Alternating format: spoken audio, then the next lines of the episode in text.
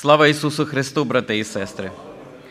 Ми продовжуємо вивчення Євангелія від Матфія і будемо читати 9 розділ і над ним роздумувати. 9 розділ з 18 по 26 вірш. Тому, хто має Біблії,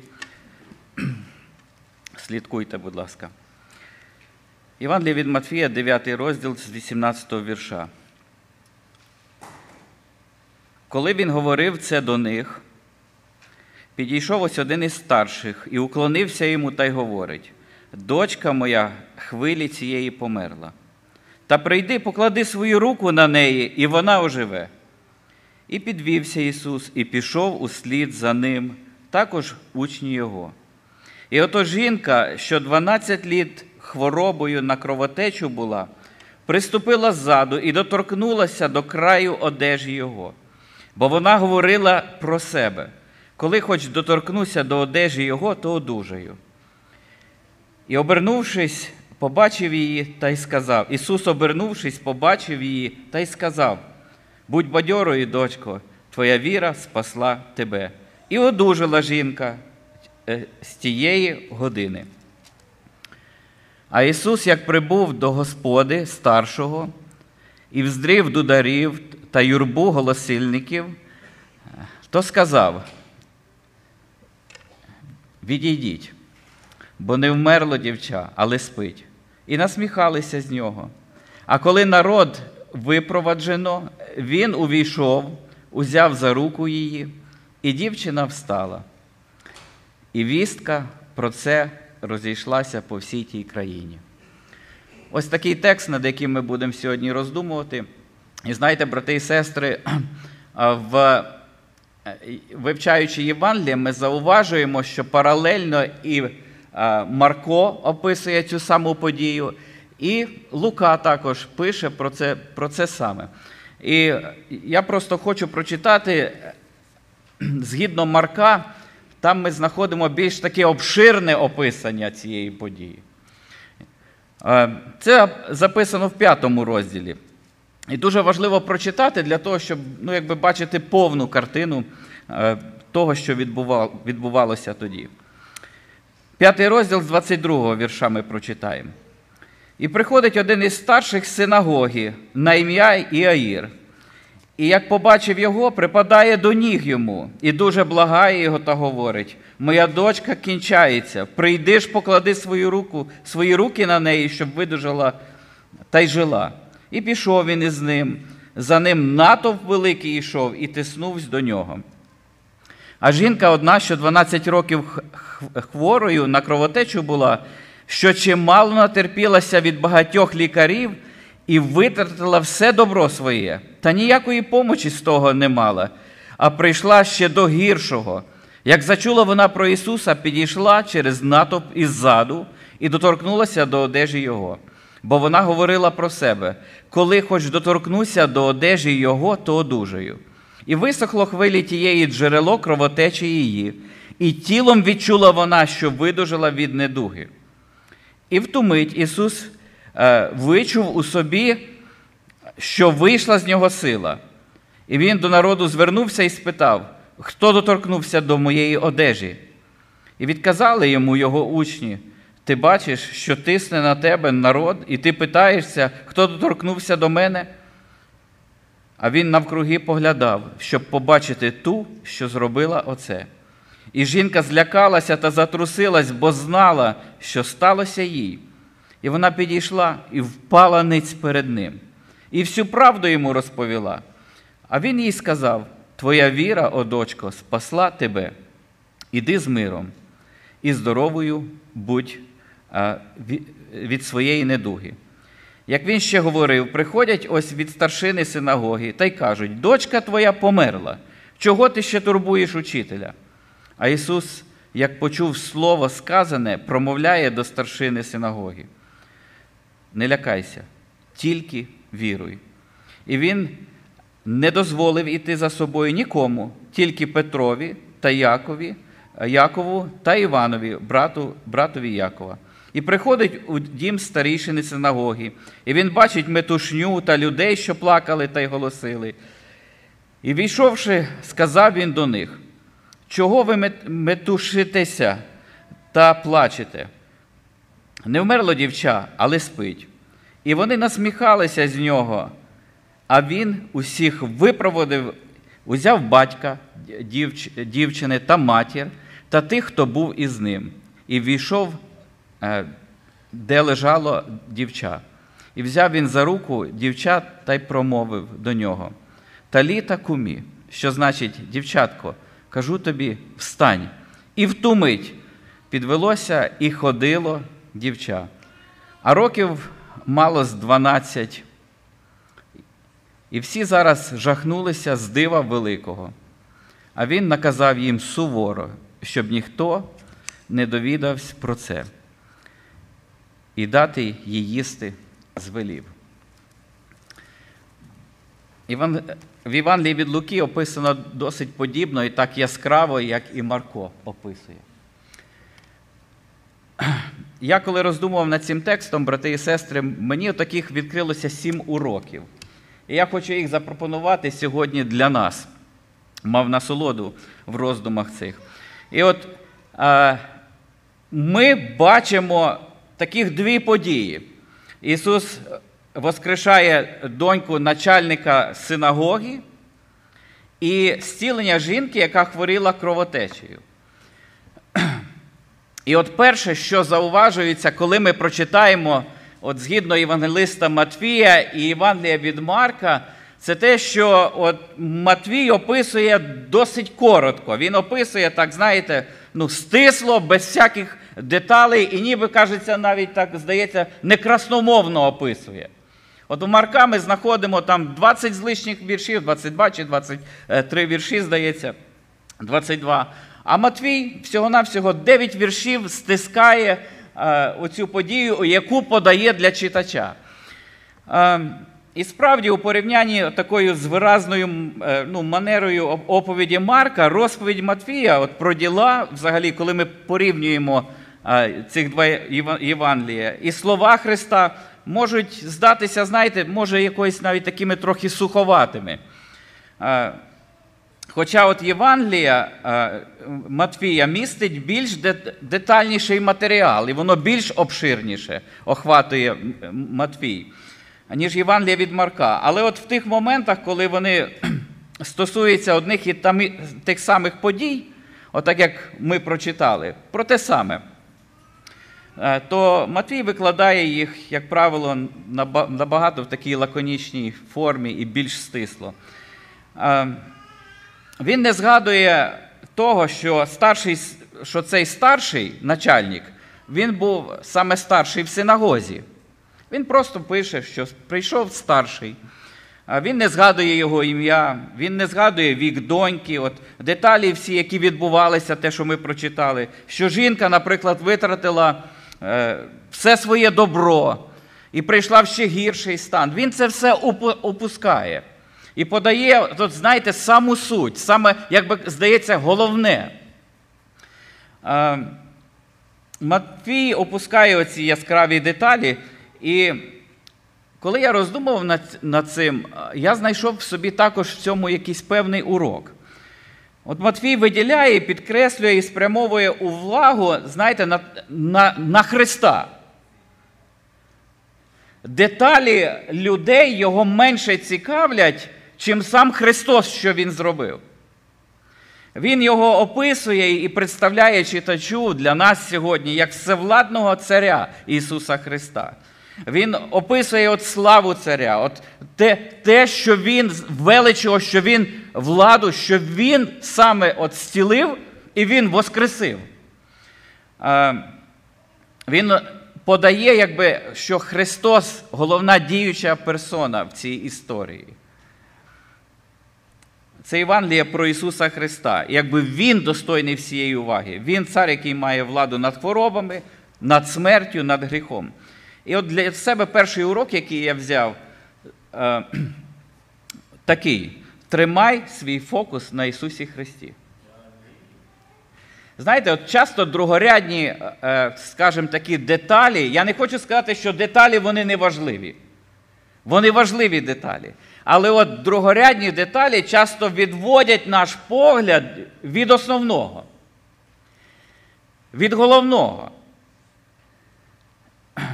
Якось ми в своїй сім'ї, я і Андрій, коли ми з сім'ями зібрались, після зібрання, почали роздумувати над тим, про що була проповідь, це було в неділю після зібрання, про що була проповідь, який текст читався, і такий екзамен своїм домашнім робили.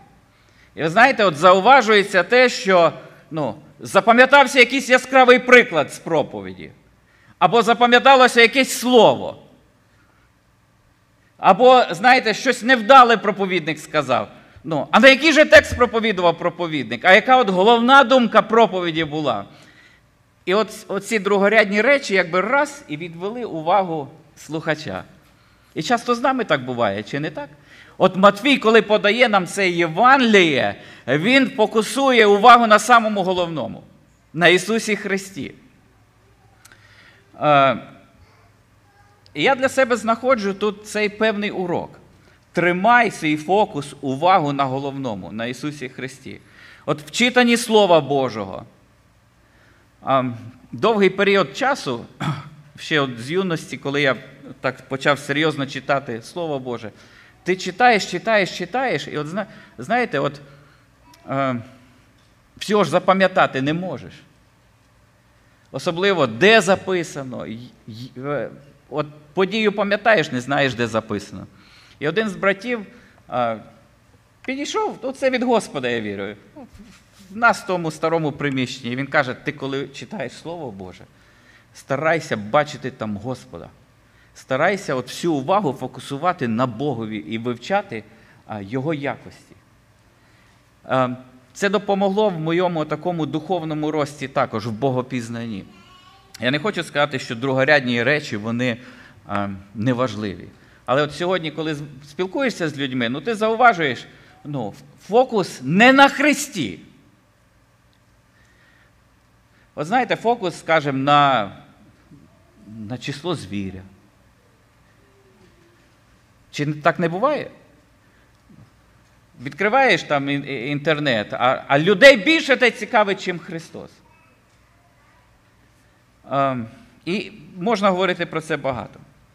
В проповіді для проповідників, хто з братів слухає, хто проповідує Євангелію або преподає уроки в школі, це також важливий урок. Тримайте фокус на Христі, на Господі слави.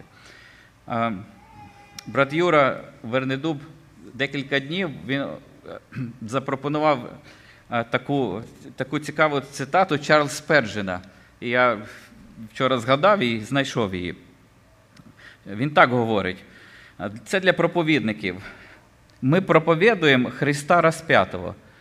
Таким должен быть девиз всех истинных Божьих служителей. Проповедь без Христа сродни буханке хлеба без муки. В вашей проповеди нет Христа, сэр? Тогда идите домой и больше никогда не проповедуйте, пока не найдете что-то достойное проповеди. Отак влучно підмітив Сперджен. Проповідники, які проповідують будь-що, тільки не Христа. В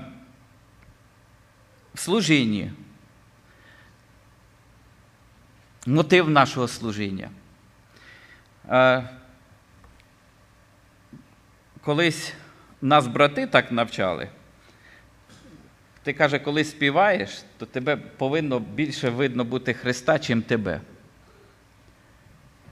І це торкається абсолютно всіх сфер нашого життя. Знаєте, Христос – головна персона. І так її подає Матвій для нас. Другий урок, який я взяв з цієї історії, з цих подій, це те, що Ісус Христос є цар, тому що Матвій його подає як царя, як Месію. Він є цар, який є доступний. Коли ми прочитали 18-20 вірш, то там записано так.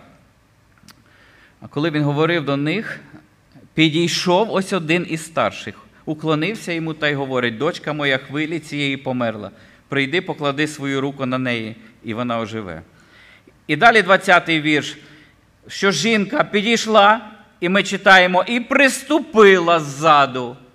І Марко тут подає ще таку деталь, і пішов він із ним, а далі каже, за ним натовп великий ішов і тиснувся до нього. Христос є цар, але Матвій його показує, що це унікальний цар. Він не є, знаєте, цар десь там в царському палаті, на троні. Навіть коли він виходить от в люди, то його, знаєте, як охорона, якась свита оточує, всіх людей відганяють. Христос серед людей, і він доступний. Марко каже, його тиснуть з усіх сторін.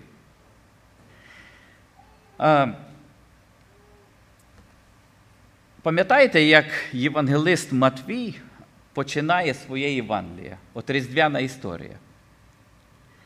І він ссилається на старий заповіт. І він подає таке чудове ім'я Ісусу Христу. Він каже, з нами Бог, Емануїл. І ось цей Емануїл, цей цар, він його описує і подає, ось він з нами. До нього можна доторкнутися, йому, з ним можна заговорити, він піклується про людей. Він з людьми, він любить людей, він служить людям. Це унікальний цар, якого описує тут Матвій. І знаєте, друзі, Христос, він, от паралель цієї доступності, він сьогодні також реальний і доступний. Яким чином? Я колись працював з одним супервайзером, і Господь дав таку можливість йому багато свідчити про Христа. І багато от розмов з ним. І я пам'ятаю, що в нього так, знаєте, як людина, яка не вірить, абсолютно зневірилась, можна сказати. Тому що він з дитинства ріс в лютеранській церкві. Там 16 років треба проходити от такий, ти ходиш в церкву, а потім 16 років обряд якби конформації треба, підтвердити свою віру. І він з батьками домовився так, що я до 16 років я буду вас слухати, а після 16 дайте мені вибір зробити так чи ні. І він каже, в 16 років я останній раз, коли був взагалі в церкві. І от така от дискусія. Ну, я йому свідчу Євангеліє, а він починає якби спор. І от знаєте, от я запам'ятав, що він, от коли ми говорили там, що Христос народився від Діви Марії, і я йому ці тексти приводжу із Біблії, то для нього це таке, знаєте, як з області фантастики. Він мені казав, ти хочеш сказати, ну, що це можливо от звертатися до людини, до Ісуса Христа, яка жила колись, 2000 років тому, що Він реальний сьогодні. Ну, от, каже, ти мені хочеш, щоб я повірив, що дівчина, яка не знала чоловіка і народила дитину сьогодні. Знаєте, такі в нього все логічні доводи. От коли ми читаємо цю історію, то ми от бачимо те, що серед цього всього натовпу, який от тиснув Ісуса Христа, отримали відповідь або благословіння отримали тільки двоє. Ну, Христа ж торкалися то багато людей.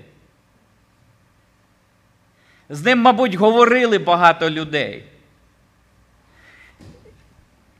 І зауважте, що от фізична присутність Христа принесла користь тільки двом. От з даної історії. Чому так? Що от спільне в начальника синагоги і в цієї жінки, яка страждала цією важкою хворобою? Ісус, от знаєте, от давайте проведемо цю паралель. Що спільне між жінкою і начальником синагоги? Віра. Це видно на поверхні, да? Віра, яка була в Іаїра, і яка була в жінки. І Господь, от Ісус Христос, відзначає цю віру, і Він винагороджує її. Він каже, віра твоя спасла тебе. до жінки, а також підтримує віру Іаїра. Ми прочитали згідно Марка, да, що він прийшов, ну так виглядає, що донька була хвора важко. А потім приходить хтось посланець з його дому і кажуть, не турбуй вже вчителя, вже померла, все, закрий питання. Іди додому, оплакуй, там же, мабуть, плакальниці ці зібралися, флейтістки, як ми читаємо, дударі. Все, похоронна процесія вже починається. Євреї досить швидко хоронили своїх мерців. Віра. Такий висновок, друзі. Жива віра є умовою для того, щоб мати Христа і входити в Його присутність, спілкуватися з Ним і отримувати благословіння від Нього. Віра є цим інструментом. Як тоді, коли Христос ходив фізично по землі, отримали благословіння для себе тільки двоє, ті, хто мали віру. Так і сьогодні, брати і сестри. Ми маємо доступ до Христа тільки через віру. І Сергій переді мною говорив про це. Вірою, віруючи в Сина Божого, ми маємо життя вічне. Знаєте, друзі, от віра сама по собі, це от віра в віру, це не більше як якесь так от, як суєвір'я. І сьогодні ми зустрічаємо багато таких людей, які вірять, хто зна що. І віра сама по собі, вона не творить чудеса. Є навіть така пісня, я не знаю, хто її співає, там, що нам «Віра чудотворна нужна». Віра не може створити чудо. Чудо творить Бог. Господь Ісус Христос. Животворна. Да. Дякую за поправку. Да. Хто як хоче. Я просто хочу наголосити на те, що чудо творив Господь Ісус Христос. Да. Він чудеса творив. Іван, апостол Іван, він в першому післанні, в 5 розділі, він дає для нас сьогодні, яким чином описує або представляє, ми можемо мати спільність з Ісусом Христом. От як ми можемо доторкнутися до Нього сьогодні? Дивіться, він пише, хто вірує в Божого Сина, той свідчення має в собі. 1 Івана, 5 розділ, 10 вірш. Далі він пише з 12 вірша. Хто має Сина, той має життя. Хто має Сина Божого, тобто Ісуса Христа, той не має життя. Оце написав я до вас, що віруєте в ім'я Божого Сина. Щоб ви знали, що ви, віруючи, знову бачите віра, в ім'я Божого Сина маєте вічне життя. І оце та відвага, що ми маємо до Нього, що коли чого просимо згідно волі Його, то Він слухає нас. А як знаємо, що Він слухає нас, чого тільки ми просимо, то знаємо, що одержуємо те, чого просимо від Нього. Бачите, він каже, віра в Божого Сина, що віруєте в ім'я Божого Сина, віруючи в ім'я Божого Сина. Віра є цим інструментом. Віра дає відвагу прийти і доторкнутися до Христа. І цей принцип, він сьогодні працює також і сьогодні, брати і сестри.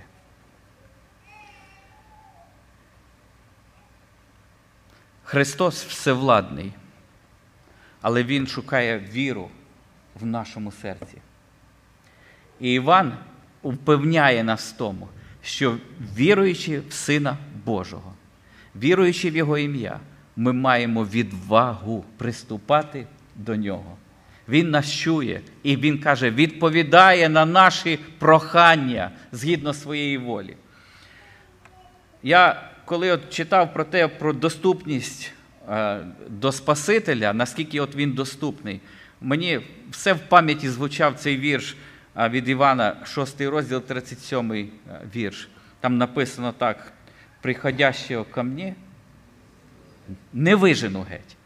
Приходить людина і знаходить благословіння і зцілення не тільки для свого тіла, в случаї з жінкою, а для своєї душі. Третій урок, який я знайшов в цій історії, це жива віра завжди має прояв. Вона виражена, ця віра. Жива віра проявляється в словах і в діях. Знаєте, як або де ми можемо побачити віру начальника синагоги Іаїра і віру в жінки в даному тексті? От дивлячись на цей уривок Слова Божого, де ми бачимо, просліджуємо, що в них є віра? Да, прийшли до Ісуса Христа. Це значить, що вже в них віра була, були сподівання. Далі, брат Льоня. Померло, але від того ж йде, вірування. Померло, так. Так. Не йде хоронити, а йде до Господа. Йде до Господа. Іванович? Ще була жива, коли він йшов, потім сказав. Знаєте, друзі, я коли перечитував цей текст, знайшов для себе дивовижну віру, яку вони висловлювали в своїх словах. От послухайте, ми читаємо про 18-й вірш. Він каже: «Та прийди і поклади свою руку на неї, і вона оживе». От вдумайтеся в ці слова. Він приходить Іаїр і ніби, знаєте, якби диктує Христу. Ти прийди і поклади свою руку на неї, і вона оживе. А жінка, пам'ятаєте, як сказала? Ми читаємо 21-й вірш. Бо вона говорила про себе, сама в собі сказала: коли хоч доторкнуся одежі його, то одужаю. Ви бачите, наскільки от таке певне ствердження. Він каже: оживе. А вона каже: одужаю. Це віра.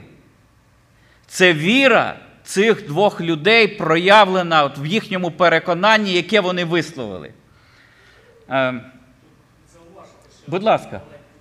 Будь ласка, брат. Кожен раз на це звертаємо, кожен раз відношення людини, яка приходить до Христа. В цьому віра. Побачивши його, падає до ніг його. Глибоке смирення. До ніг його і кажуть: ти ревно благаючи. Він не каже: йди за мною там. Ревно благаючи, лишучи його у ніг. Ось його відношення, ось його віра. Віра, яка проявилася в глибокому смиренні. Ми далі трошки будемо роздумувати про положення цього чоловіка.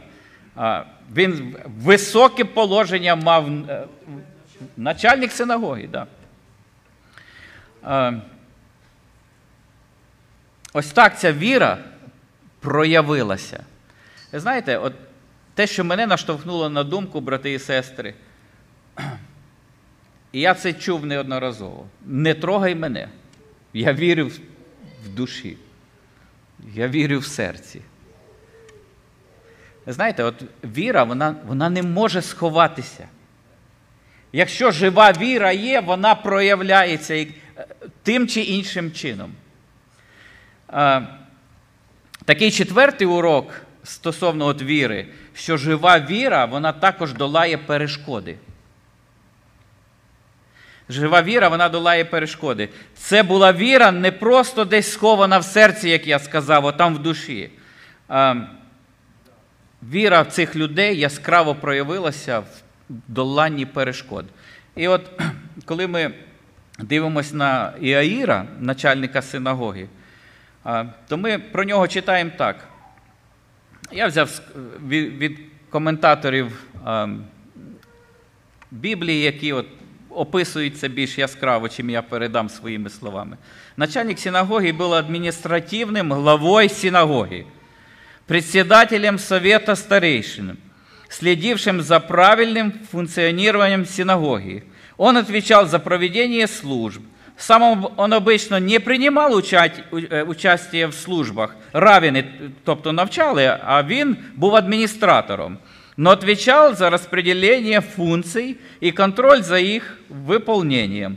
Начальник синагоги был одним из самых важных и уважаемых людей общини.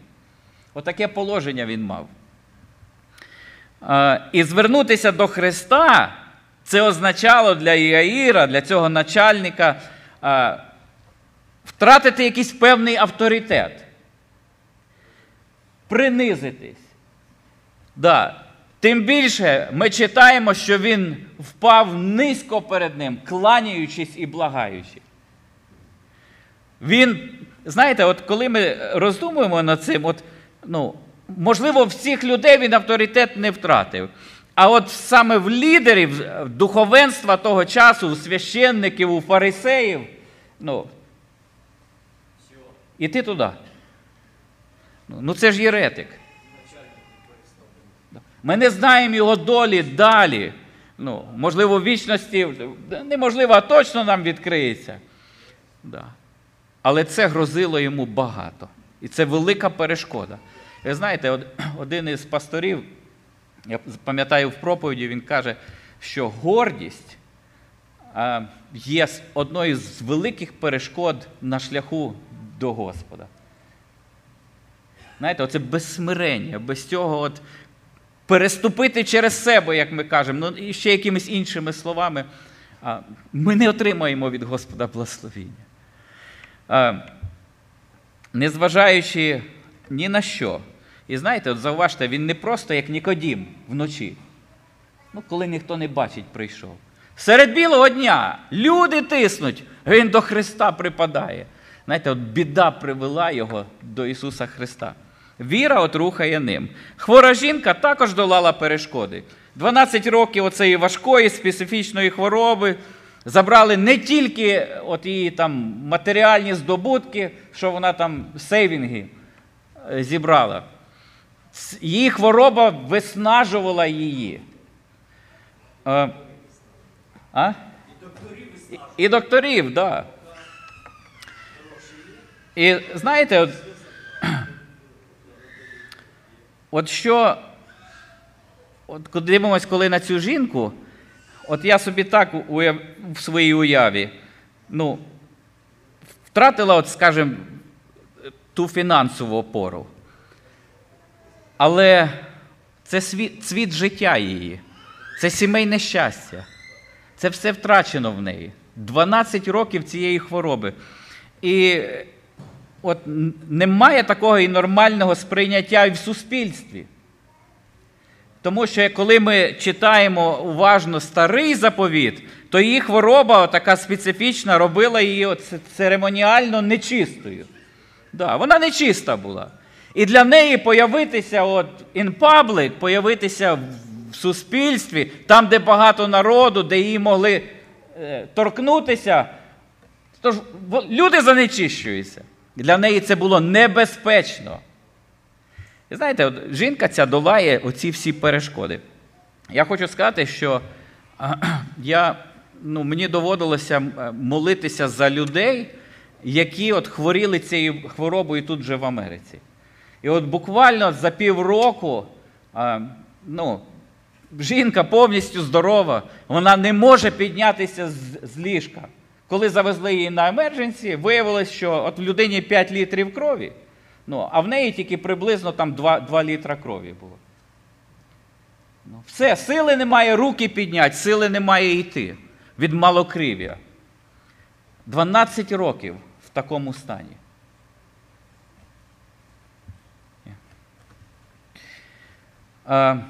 Я не буду читати це в старому заповіті, ви додому прийдете, якщо вас це цікавить. Книга Левит, 15 розділ, 25 там по 27 вірш.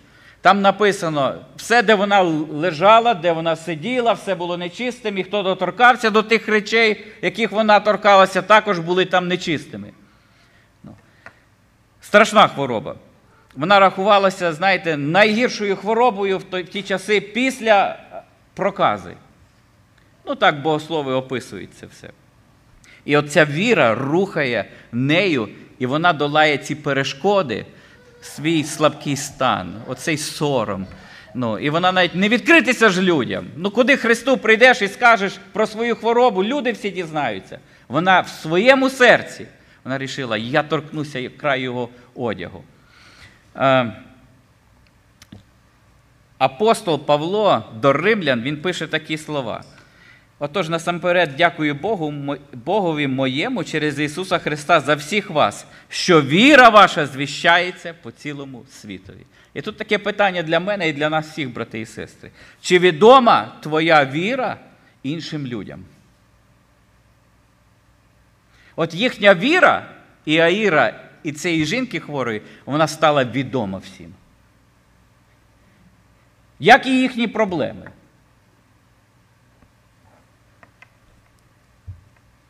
Урок 5. Наші страждання, наша біль, наші втрати можуть бути найбільшим благословенням для нас. Коли ми роздумуємо над цим текстом, брати і сестри, ми бачимо те, що якби не їхні проблеми, отой весь біль, хвороби, мабуть би ніколи вони до Христа не прийшли. Я впевнений, що серед нас є люди, які через проблеми навернулися до Христа. Ми маємо таких людей і в нашій родині. І коли дивимося на минулий шлях, яким Господь провів, знаєте, з одної сторони це біль. Це страждання, це смерті. А з другої сторони, коли думаєш, якби не таким шляхом, то, мабуть, би ніколи віруючим їх не був і Христа б не знав би. От паралель цю привести. Іноді, знаєте, я думаю, Господь допускає навіть деяким впасти сильно низько для того, щоб понуждатись в Ісусі Христі. І я свідок, брати і сестри, коли молоді люди, і не зовсім молоді, коли кажуть, я вже жити не можу так. Вже далі невиносимо. Я йду до Бога. Ну, був якийсь період, який було виносимо.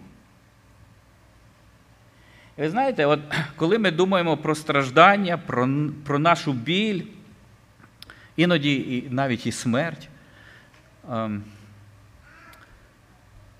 є такий псалом, який хор чоловічий співає. Я не пам'ятаю всіх слів, але суть його в тому, що тут на землі, коли ми проходимо, ми не можемо до кінця зрозуміти зміст наших скорбот, наших втрат. Але там такий приспів. А там ми все поймемо. І зрозуміємо, чому так трапилося в нашому житті. Щоб дорога наша, шлях наш ішов до Христа. Для деяких шлях до Христа веде долиною смертної тіні і темними вулицями страждань. Але якщо знаходимо Христа, і цей шлях є благословенним. Тому що мати Христа – це саме велике щастя, яке може знайти людина. 6 урок, який я хочу відмітити. Насмішки і висміювання – це реакція світу на Христа і на його послідовників. Коли ми далі читаємо, що Христос прийшов в дім Іаїра, ми знаходимо Ісус, як прибув до господи старшого, вздрів оцих флейтистів та юрбу голосильників, та й сказав, «Відійдіть, бо не вмерло дівча, але спить». І ми читаємо, «І насміхалися з нього». Тож тільки плакали. От і цінери. Ну, це означає сміялися. Написано, насміхалися. Ну, тоді нанімали плакачі. Він був багатий. Ви знаєте історію. Були жінки, які спеціально. А тут бізнеси. Так от, брати і сестри, коли ми дивимося уважно, то от зауважте, що такий швидкий перехід від плачу до насміхання або до насміху, або, як Ваня кажеш, ну просто глузували з нього. Да, глузування. Да. Це показували, знаєте, що скорбота їхня була їхнім заробітком. І от знаєте, от як можна притворитися людині, ну або як себе так вести? Це ж актори. Актори. От я про це й подумав. Да. Це хороший акт плачу і скорботи, коли тої скорботи немає в серці. Така поведінка от відкриває фальшивість або порочність людського серця. Ну, це правда. От що брат Іван казав, і так описують всі богослови, хто мав більше грошей, той наймав більше оцих флейтістів, і хто голосили. Хто був бідніший, хоча б одного флейтіста старався найняти, і того, хто заводив всіх. Да. І там були навіть цілі такі, знаєте, процедури, або ціла процесія. І рвали на собі одяг, і не мали права одягу рвати нижче, ніж по пояс для мужчини, а для жінка мала там спідню одежу, наоборот, вдягнути, і коли рвала, то там теж определенний ритуал, да. Определенний ритуал. Знаєте, я от думав, коли над цими людьми, то мені якось так от фраза нашого минулого президента згадалась. В нього все він любив там fake news, а то fake people. І Джон МакАртур, коли це все описує, в нього так я виписав одне речення. «Как быстро їх платний траур превратився в сміх». І були люди, ну, звичайно, мабуть, що не всі люди, але були люди, які почали глузувати з нього. Ну, ми бачили своїм, ми ж плачемо тут. А ти кажеш, вона спить. Насмішка також видавала їхнє абсолютне невір'я от в силу Ісуса Христа воскресити цю дівчину з мертвих. Це показувало те, що в них віри не було. І знаєте, от зверніть увагу на реакцію Ісуса Христа. Ісус Христос їх тут, Матвій так делікатно, да? Ну, в українському перекладі, ну якби виганяє, що вийдіть. Англійський переклад так жорстче вже, go away, звучить. Я звернув увагу на російський переклад і сказав їм, вийдіть вон. От російська мова, вона взагалі є така, ну, більш жорстча, знаєте, навіть, да, мій швагро каже, навіть от команди для собак. І то там сидіть, знаєш, ну, фас. Да, а каже по-українськи вже сидіти, каже, вже якось воно не так м'якше звучить. Ну. Вислав їх вон, ідіть геть. І коли от я от подумав про цю реакцію Ісуса Христа, в мене в пам'яті сплило знов ще один текст із Слова Божого. Оце вічна доля тих, хто насміхаються і глузуються над Христом. І там написані такі слова. Там буде плач та скрегіт зубів. Євангелія від Луки, 13 розділ, 28 вірш. Якщо можна, висвітіть, брати. Луки, 13 розділ, 28 вірш. Там буде плач, скрегіт зубів, як побачите ви Авраама та Ісаака та Якова та пророків усіх в царстві Божім. А далі? Себе ж вигнаних геть. Отам при чуді Христос їх вислав з хати. Вічна доля усіх цих глузіїв, якщо вони не покаються, там написано «Себя ізганяємими вон». Мені дуже сподобалось, як Мет'ю Генрі це все описав. Насмішники, смеющиеся над тем, что они видят и слышат, но что превосходит их разумение, недостойны быть свидетелями чудес Христа, слава которых заключается в силе, а не во внешнем эффекте. Такой жемчуг не должен бросаться перед теми, кто попирает его ногами. Вони навіть недостойні були побачити те. І Христос бере батьків, Христос бере знову тих самих три учнів, як і на горі Преображення, Петро, Яків і Іван. І вони стали свідками оцього великого, самого великого чуда – це воскресіння із мертвих. Над вами сміються, брати і сестри? Я впевнений, що в Радянському Союзі, хто пройшли школи, там армії, глузували або насміхалися над віруючими.